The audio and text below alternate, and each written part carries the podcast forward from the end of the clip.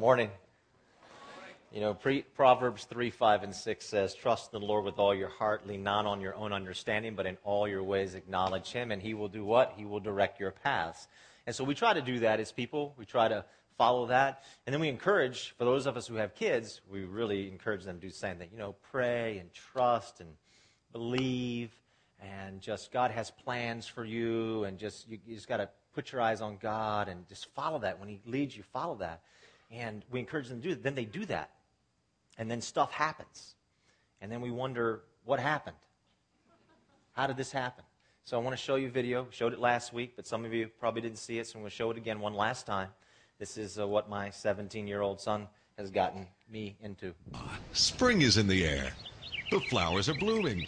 And Northern Virginia is filled with the sounds of birds. And the Spring Jam Festival. On May 14th at Bull Run Regional Park, we're cracking it up with the sounds of POD.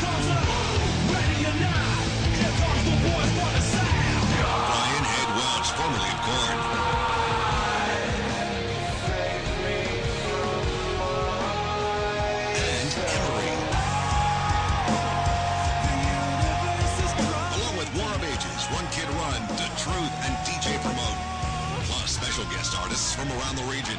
General admission tickets are just $15 with discounts for groups of 15 or more. The Spring Jam Festival, May 14th. POD, Brian Head Welch, and Emery. For more information, go to springjamfest.com or find us on Facebook. Tickets are available now on iTickets.com. Okay. Uh, come on out, uh, fellas. This is my 17 year old. The guy behind him is not my 17 year old, but uh, it's Tom Vatcher. Um, so this is, uh, this is what we've gotten ourselves into. Tom, let me go ahead and hand you the mic now. He's going to talk for us in just a second. But um, Jonathan's whole purpose in this, you know, this, this band and the story is on from last week. If you want to know the whole background and how in the world did we get to this point, uh, you can listen to last week's message at the beginning of it. That whole story of his is on there, how we got to this point. How, you know, how in the world did a 17-year-old get on the phone with the agent of POD, this band that is enormous and used to playing in front of crowds of 20,000 people and sold 11 million records? How in the world did this happen?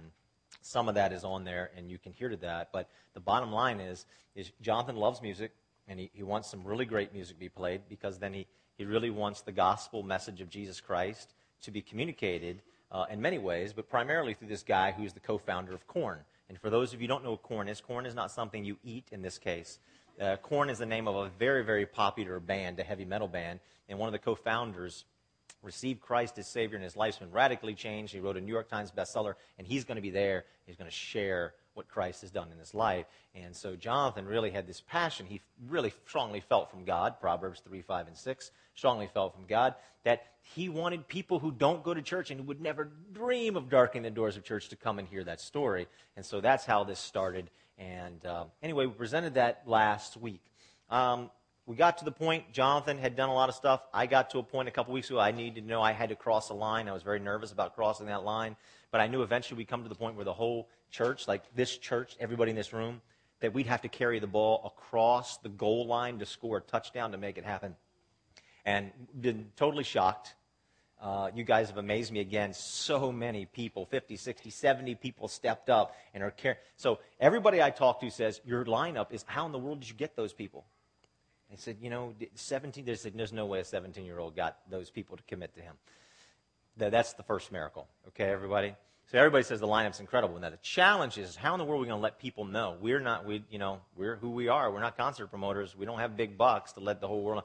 know. All of us in this room somehow make that happen. So Tom is here with us. Tom is on loan to us from the Church of England on special on special assignment. And uh, he, he's got a, a, a, passion that God just spoke to him last week, and so he stepped up. So he's going to say a few words to us this morning.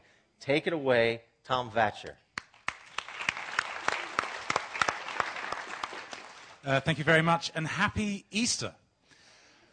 Uh, question to you. Please just shout out the answer. Uh, what is the most famous catered for event in the history of mankind? What is the most famous catered for event in the history of mankind? Any thoughts? Just shout it out. Uh-huh. Again Right, with the royal right, wedding. Again with the royal wedding. we were thinking, I was thinking, two, and, and, and tell me if I'm wrong Last Supper and feeding of the 5,000. And it is that latter one that I want to focus on because we have the reverse issue here. We have the food, we have the fish, we have the bread. We don't have the 5,000. We need to sell 5,000 tickets between now and May 14th, Saturday. And this is where you come in by doing three things.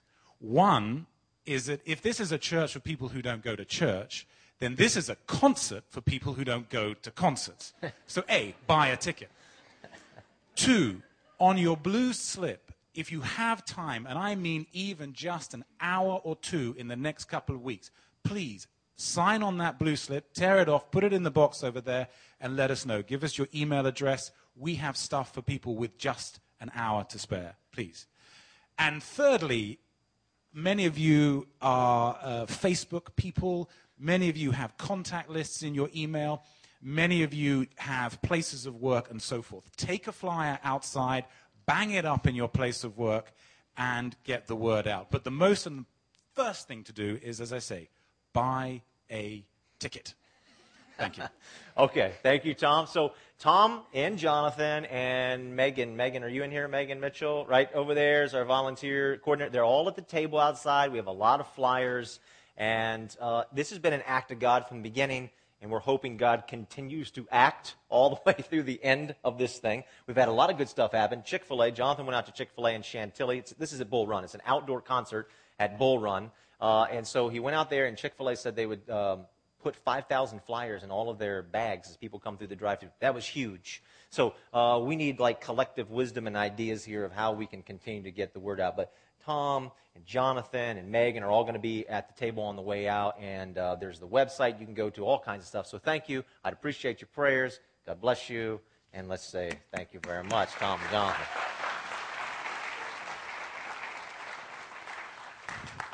Okay. All right. Happy Easter. There is a very long standing tradition in the Christian church where pastors get up on Easter Sunday and they say before their congregation, Christ is risen. And the congregation kind of thunderously responds, He is risen indeed. That all starts from a, from a legend. Many people feel, at least, it started from a legend that goes way back to the early days of the Christian church, like the first couple hundred years.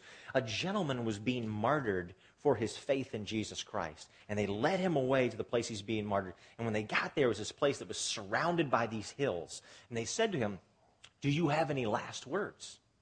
And he looked up his eyes into those hills and he proclaimed in a very strong and powerful and confident voice, Christ is risen. And in those hills were Christians hiding, watching, waiting. And when they heard him make that proclamation, you know what they all responded to in unison? He is risen indeed. Thunderously they responded. And since that time, we have traditionally in churches on Easter Sunday, we'll say, Christ is risen, and the response is, He is risen indeed. Can we join that chorus that has gone on around this world today in Christian churches and will still go on as the sun continues to move to the west? Will still happen in Christian churches, Christ is risen. I will say, Christ is risen, and you will say, He is risen indeed. Ready? Christ is risen. Oh, you sound excellent. Let's pray. Heavenly Father, we thank you, Lord, for what this day means that the impossible has become possible, that the inevitable has been conquered. Death no longer is victorious over us. Stuff that face us, that stresses us out, where we say there is no hope, we are now with hope. God, wherever each one of us is this morning, whatever stresses each one of us out, God, I pray that we would find that we have conquered it through the empty tomb of Jesus Christ. In your holy name. Amen. All right. Resurrection Sunday, Easter Sunday, is all about hope. What the significance is of the empty tomb is it doesn't matter what you're facing. Something as certain as what? As death. We have two certainties in life, and they are death and taxes. All right? Jesus actually addressed the tax situation right? When they said, pay your taxes, and he said, Peter, go fishing and pull the coin and pay the taxes out of the fish. I wish I could pay my taxes in a similar fashion, but he addressed that one. But here, the most important one, he addresses the inevitable thing, and that is death. It's a certain thing. It's certain. hopeless. Every single one of us throughout the history of humankind has been hopeless. Death will nail every single one of us until Jesus Christ rose from the dead and the tomb is empty. And the communication there, God to us, is this whatever you think is hopeless situation in your life, you are no longer without hope. So you're here this morning. If you have a problem over money, or over a relationship, over a health, or you just saying, you know what, I got these things in my life that are stressing me out, and I live in Washington, D.C., and there's no way that I can live in Washington, D.C., and not have my blood pressure through the roof, not deal with all the problems, the stresses, and the strains of this city. There's no way I will conquer it. There's no way I will come to a place of being chillaxed, and who knows what chillaxed means? Is anybody here? Raise your hand if you know what chillaxed means. Okay, I want those of you who are completely clueless, keep your hands up, everybody. Look around those people that their hands up. Okay, you need to go to them. They're the cool, hip people who, who know, you know, I had a whole lesson on chillax one day in staff meeting. I said, what is this chillax thing? Okay, so we got phone calls this week. Why are you sending me this chillax thing from God? We had some people actually upset. What is this chillax? What is, you know, so it's a combination of chill and relax all together. Go and see the cool people. They'll explain that completely to you. But it just means to de stress. And this all starts, the de stressing of life starts with your relationship with God, and it starts with making yourself right with God or finding peace with God, which is what we want to focus on this morning. So, where are you without hope? So, here's where, here's where I want to start today. There, there are so many things that we read about uh, between Thursday, between the Lord's Supper on Thursday and Resurrection Sunday. 1 Corinthians chapter 15, the whole cha- very, very long chapter, is focused on one subject the resurrection of Jesus Christ. Let's read a few selected verses. It says, Jesus was raised from the dead on the third day. The scripture said that he was, he was seen by Peter and by the 12 apostles. And after that, he was seen by more than 500 of his followers at one time. These are all white eyewitnesses, everybody. Most of whom are still alive, though some have died by now. Then he was seen by James. James who? Is that Peter, James, and John? No, different James. This is the James who was the brother, the half brother of Jesus Christ, and who was not a believer in Jesus Christ until the resurrection took place. And then he became the leader of the church in Jerusalem. He was seen by James and later by all the apostles. And last of all, who was he seen by? He was seen by the apostle Paul. And you know what strikes me about this whole situation between the communion in the upper room until the resurrection of Jesus Christ is all the details that are listed before us. It's overwhelming. Here's the thing that I notice when I'm talking to somebody about something and I'm trying to figure out, are they telling me the truth? You know, if you're having a conversation with somebody and you're trying to, can I trust them? Is there validity here? You know, one of the things I always look to is details. How do they handle the details? Because I notice when people aren't really giving me the straight scoop, you know, in my life, here's what I notice the details get really fuzzy or they get dropped. But when a lot of details are given and they're solid, and they're clear, and they're confirmed, oh my goodness, then I can trust in them. I feel like that's really solid. And the thing is, we're given so many details here about Jesus Christ between what happened in communion, Lord's Supper, all the way to where he was raised from the dead. I mean, we're told this, he appears to all these people, eyewitnesses. I mean, eyewitness testimony is the most powerful testimony in a court of law. And so we're given all of these eyewitnesses. We're told that Jesus Christ cooked a meal. We're told that he ate a meal. He walked down the road to Emmaus and he explained the scriptures to some guys. And then later on, he broke bread. He had another breaking of bread with them, had kind of a communion meal with them. So all of these things took place. All of these details, details, details, details after details of what Jesus Christ has done. And those details add up. I want to go through, I just thought the other day, I said, let me just write down real quick on a piece of paper, just the stuff that I can remember off of the top of my head, the details associated with the death and the resurrection of Jesus Christ. So if you can help me out, if you have any of these answers, shout them out. Who betrayed Jesus Christ?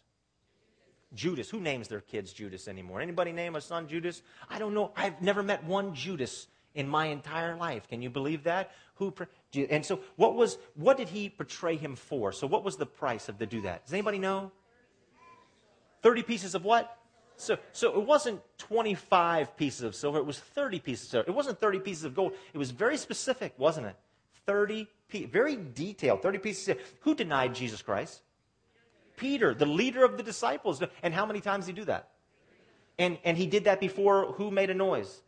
Aha, yeah, the rooster crowed, right? So uh, Jesus Christ, where was he arrested?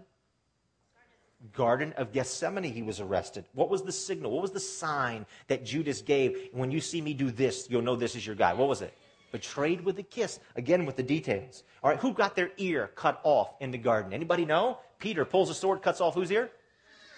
Malchus. Malchus, the servant of the high priest, Malchus. All right? While Jesus Christ was praying, what were the heroes? Those who had so much to do with the writing of Matthew, Mark, Luke, and John in the New Testament, who gave so much information about Jesus. The disciples, what were they doing while Jesus was praying?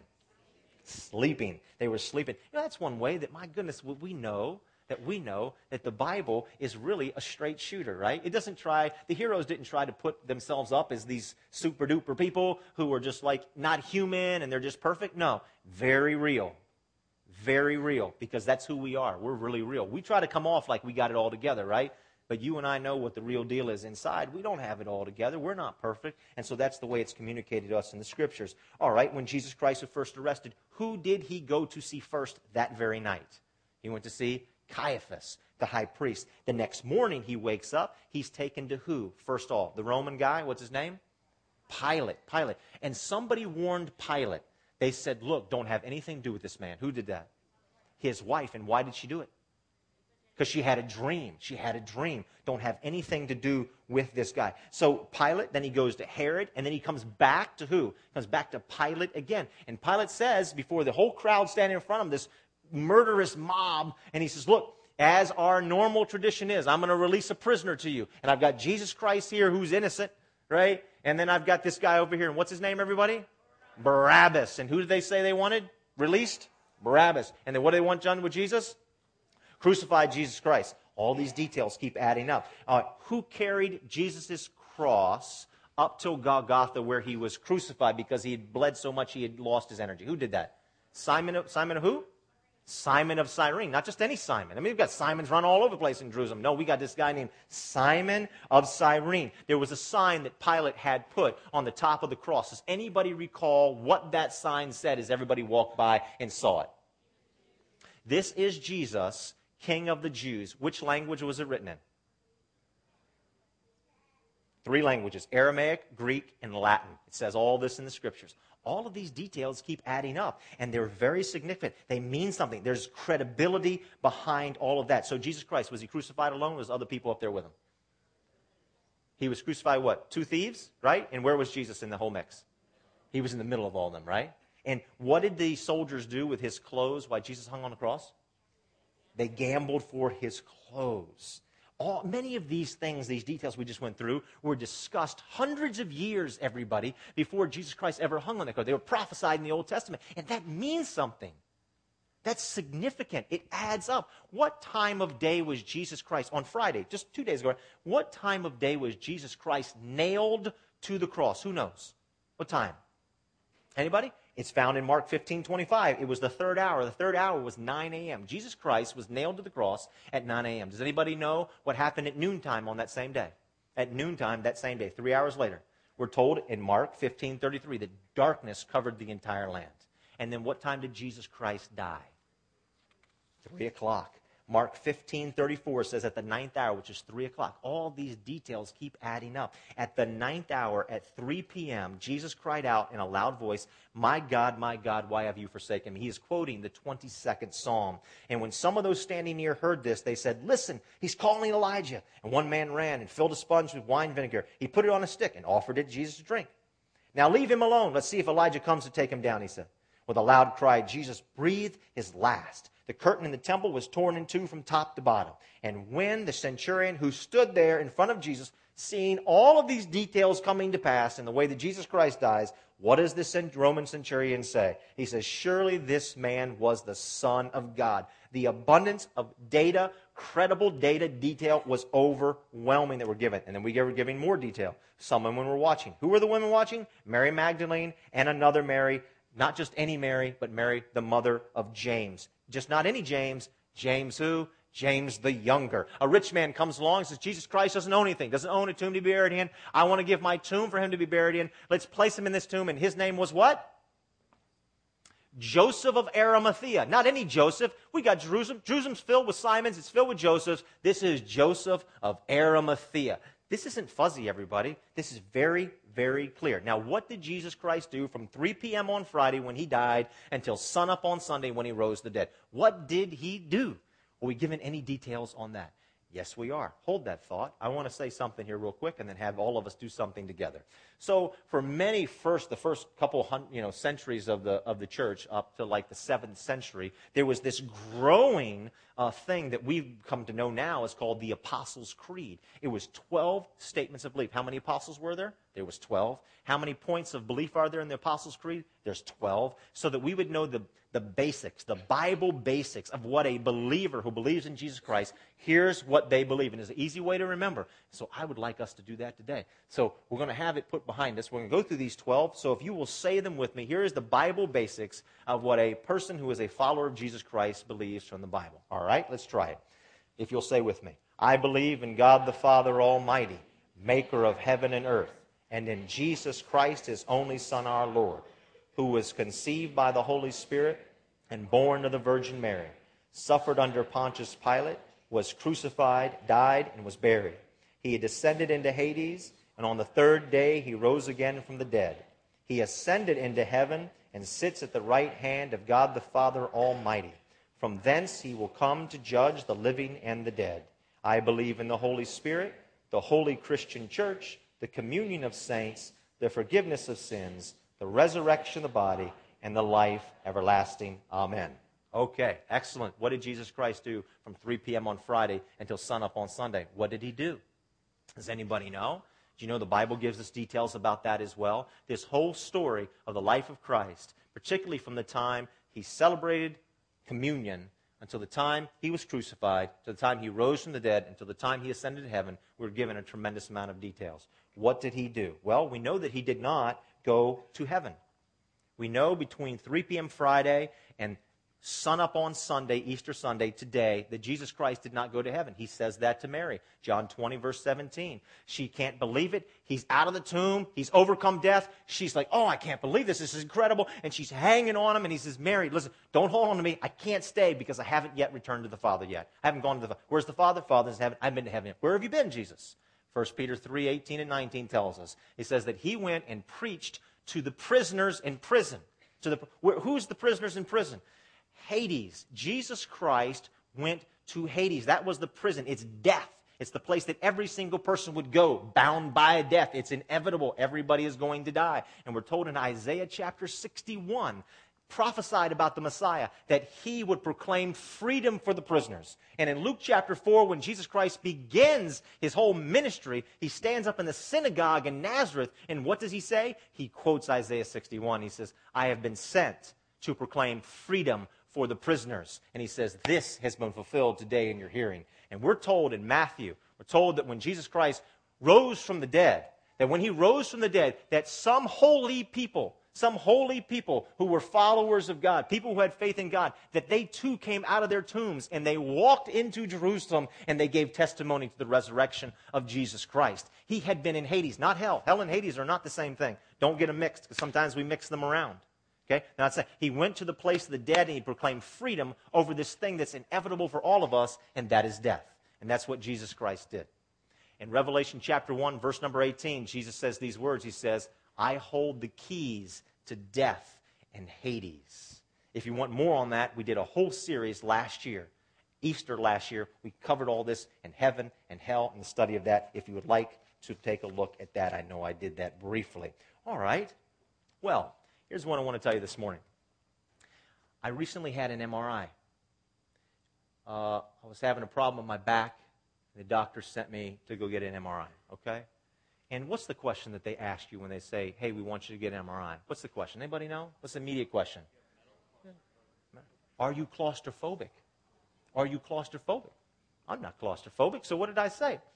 No, I'm not claustrophobic. What are you talking about? I'm not claustrophobic. I'm good. So I go in there, and uh, walk in there. I wasn't really paying a whole lot of attention. I saw the big machine there, but I didn't really, I didn't really look at it, you know, anything. So the guy just said, "Hey, get up on the table." And so I get on this table. It's actually like a little conveyor belt. And so I lay down on the table, and the machine's behind me, and and so I'm going to go in head first, and I'm looking back this way, and it raises up,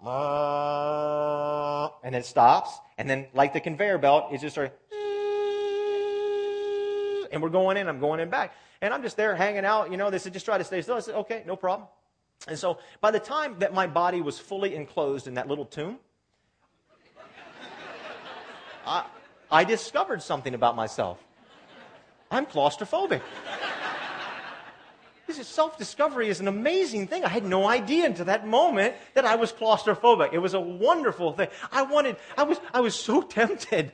I mean, like freaking out, talking about stress. There was no chillax going on in that little tomb there. I wanted to say, let me out of here. You know, I just wanted to scream, just stop this thing, right? But you know, it just kept moving. And so I closed my eyes and that little conveyor belt just kept going and going, going and going. And once they got me about three or four miles inside of that little tomb, finally it came to a stop. Now, here's the thing that I do when I'm freaked out like that, when I'm under stress and I'm fearful and I'm doubting or I'm skeptical or I'm just ready to explode, you know what I do? I carefully review the facts. I carefully go over details to get my. This can't be an emotional thing, right? This needs to be a logical thing. It's got to be very logical. Because if I operate on emotions, well, then I'm going to embarrass myself in front of all these people. I'm going to go yelling and screaming down the hallway, and they're going to say, Here goes that crazy nut who freaked out in the MRI. I didn't want to do it. So I pulled myself together and said, Think, John, think. So I began to think a little bit, and here's some of the things that I thought about as I laid inside of that little tomb. First of all, I said to myself, What are the facts? you know, I said, you know what? I can't be three or four miles inside of this machine. I refuse to open my eyes. I can't be three or four miles inside of it because I've seen the building and I know the exterior walls. I know that the building does not go. The you know the walls don't go three or four miles. There's I actually I saw the outside of the building, so I know it has to come to a stop. And then I also said that I have never once. I realized I have never, I'm just, my mind is just whirling it. I have never once heard about a story about somebody being lost inside of an MRI machine. I, I heard about people freaking out, but I'd never heard about somebody being lost like, you know, hey, we put him in the machine. I don't know what happened to him. He's gone. He's gone. It's like Jesus in the empty tomb. He's gone. I never heard about somebody getting stuck, about somebody getting lost. I never heard about somebody like they put him inside the machine and, and then they took off for the weekend they forgot about him. And they came back on a Monday morning and lo and behold, there's this poor guy in there, you know, just, just whatever. Okay. I'd never heard about all of that. Now, they're talking to me because they got this little speaker system inside of there that, you know, they can talk to you, you can talk back, and they just keep saying, Are you okay? Are you okay? And I was just saying, Yeah, I'm fine. I lied to them. Yeah, I'm fine. what makes you think I'm not okay? I'm fine. Right, they're talking. I know that they haven't given up on the whole thing because I can hear the machine running and it runs a boom, boom, boom, boom, boom. If you've ever been in MRI, it just makes all this like a big washing machine and you're right in the middle of the, you know, whatever agitation cycle of that whole thing. I know that that's, all that is going on. Okay? Now, here's the other thing I knew. I knew that if I could get past all of this emotion and fear that I was feeling, I really needed a nap. I really, it would be helpful if I could just totally chillax and go to sleep. And I kept focusing on the facts. I kept focusing on the details of all this and all that I knew. And eventually I got to myself to a place where I was totally calm and I fell asleep. How we get to a place of being right with God is we look at the information. It's logical. We look at the details that are given to us from a very, very credible source, and they add up and they add up and they add up, and they're so overwhelming. There's such an abundance of details. We say, you know what? I can put my faith in this. I can believe in this. You see, the thing in our lives, the needing to relax in a city filled with stress and all the stuff that you and I deal with, that where it all begins, whatever your stress is, whether it's money or it's health or it's your kids or it's your job, whatever it might be, all of this stuff begins with your relationship with God. That's what the Bible says. That if you'll start there with making peace with God, if you'll start there with finding peace with God, if you'll do that first, then you begin to move from that place onward. That's where it begins. So the question is, have you made peace with God? Have you found peace with God? So I'm going to give you one point, and Chris Wilcox is going to come up here and talk to us this morning because he had said something happened to him recently about this whole deal that has really helped, and we thought it'd be good for him to share with you. But here's your fill in the blank, if you'll put this down. There is nothing for you to do. This is really important. There is nothing for you to do. Look what it says. Romans chapter 10 is an excellent chapter in the Bible. For Moses wrote, that the law's ways of making a person right with God requires obedience to all of its commands. You've got to follow to a T everything that is written in this book. James 2:10 says that if you follow every command written in this book, but you stumble just on one, even on a tiny one, then you've blown it on the whole thing. Now that's pretty depressing. Because how many of us can actually do every single thing that is written in this book every single day of our lives? It's an impossibility. And the Bible actually tells us it's an impossibility. So we've got a problem right there. Now look what else it says. It says Verse number six. But the way of getting right with God, all right, the way of getting right with God, everybody, finding peace with God through faith says this. You don't need to go up to heaven to find Christ and bring him down. And it says, you don't need to go down to the place of the dead to bring them up. What's it trying to say to us? It says, you don't need to go to extraordinary measures. Some of us try to go, and this is what Chris is going to talk to us about. We try to go extraordinary. You know, I got to find peace with God, man. I got to find that feeling. So, you know, I'm going I'm to pray every day. Or maybe I'm going to fast a couple times a week. I'm going to I'm gonna go to church. I'm going to go to church on Easter. My goodness, I know I'm going to get peace with God because I'm going to go to church on Easter and then I'm just going to feel good all over and I'm going to serve. I'm going to, I'm going to serve in the nursery. Like, I'm going to clean diapers for Jesus Christ, right? And then I'm going to, I'm going to feel it and I'm going to stress I'm going to strain. I'm going to serve and I'm going to do devotion. I'm going to read. I'm going to pray. I'm going to do all this stuff. And boy, I'm going to have peace. I'm going to work so hard that I'm going to have peace. It's going to fill and flood my body. And the Bible says you can't get peace with God that way. You know, the deal is, is you only have to be here today. You only have to come to church on Easter to find peace with God. It's found a whole nother way. So Chris is going to talk to us, and then I'll close it out. So everybody, welcome, Chris Wilcox. There you go, my man. My testimony doesn't have any uh, rock bottom life experience, so just get that out of the way. So sorry about that. I uh, grew up in a Christian family, and my entire life, my walk with God kind of ebbed and flowed back and forth. And the times I wasn't active with God, my uh, the temptations of the world, you know, I, I tried a lot of them, and not all of them, but I tried a lot of them. And one thing that was cool was no matter when I was the farthest away from God, and I needed Him the most, it seems like He would gently be there knocking at my door, and that was a very cool thing. But the point of my testimony isn't about the times I wasn't walking with God. The problem I had in my relationship with God was the times I was walking with Him because I always lacked a sense of purpose. You know, I uh, I was continually praying to find that purpose so I could get a feeling that I'd finally made it as a Christian.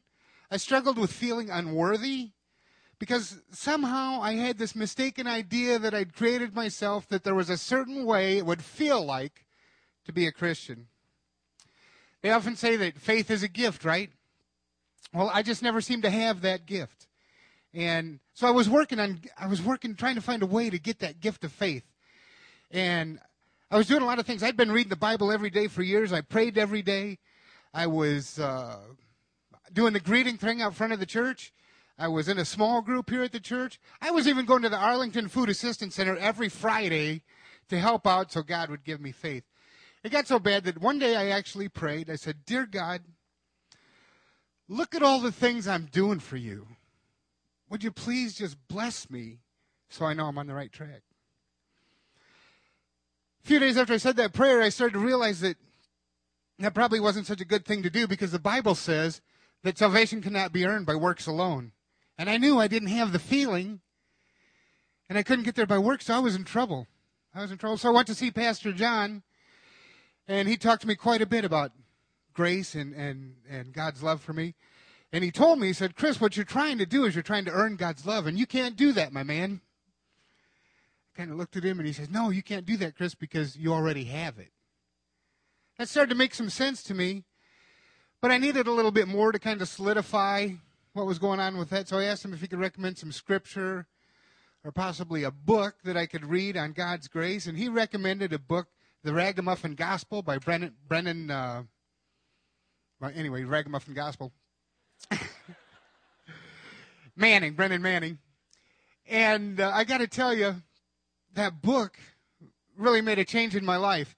I took it to my small group at church that meets at church, and uh, we did a book discussion on it. And through the help of those friends, I learned two things that have really turned my life around with Christ. The first thing came right out of the text of the book itself. It says, The greatest honor you can give Almighty God is to live gladly in the knowledge of His love. Man, when I read that, I had a physical reaction to it. A sense of peace washed over me.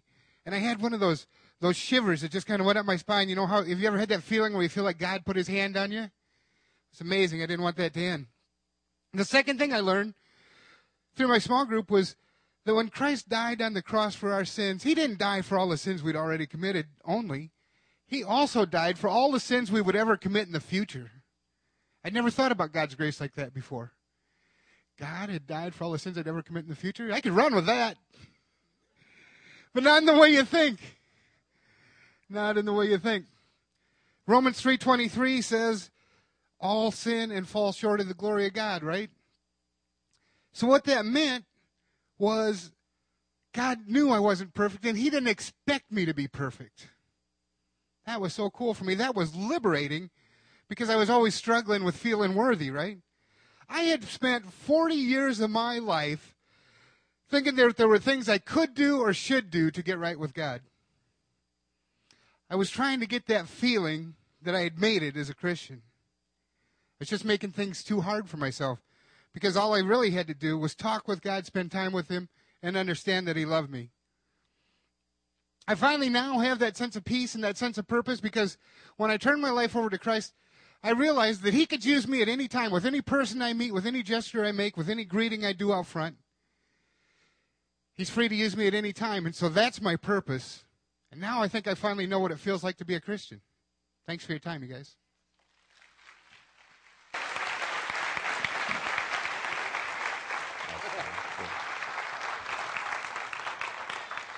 If you're working hard to make yourself right with God, then you haven't experienced the grace of God yet. I mean, if that's, if, if that's the way you're going about this, because the Bible says that's not the way to find peace or to find ourselves being right with God. We have to allow the grace of God. You know, Chris talks about that kind of up and down, ebb and flow, back and forth that was happening in his life. That happens a lot when we have not experienced the grace of God. If, if you're more concerned about the punishment of God, the fear of God, the wrath of God, then the, the grace of God has not invaded your life. You know, following what is here in the Bible, you know, once you've experienced the grace of God, is not done out of fear. Like I don't do all the thou shalt nots or whatever because out of fear.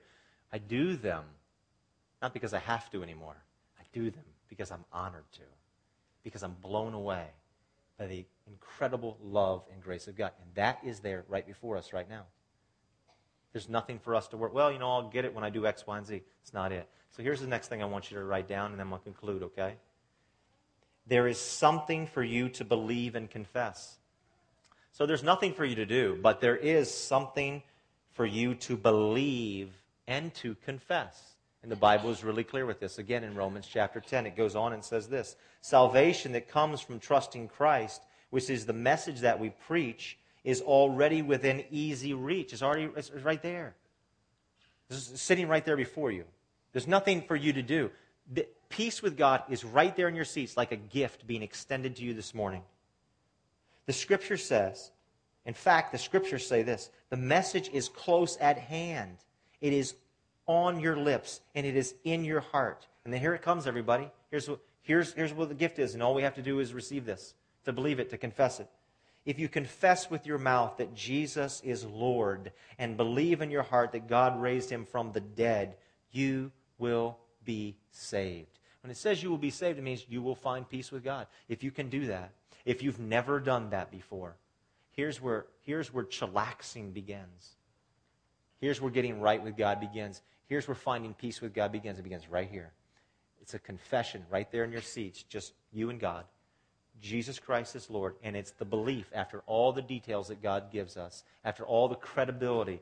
I mean, this Bible from a piece of ancient literature is so incredibly credible, it's beyond measure. And once you put all those facts together, logic tells you that you can fully then believe that Jesus Christ has been raised from the dead. So when you confess with your lips and then you put your belief, yes, I believe, then you will find peace with God. If you've never done that, I encourage you to do that. If you'll let me know that you've done that, I will pray for you. I'll pray for you all the way. I'll pray with you here. I'll pray with you just in the office. However, you want to visit the prayer team over here, please do that. You want to fill out your Connect card and just say, hey, John, I made that commitment today. I confess that. It'd be an honor for me to pray with you. I really encourage you to do that. The rest of you here this morning, you've done that. You say, hey, man, I've been in church all my life. I did that when I was 12 years old, and I'm about as stressed out as it can come. You know what I'm saying?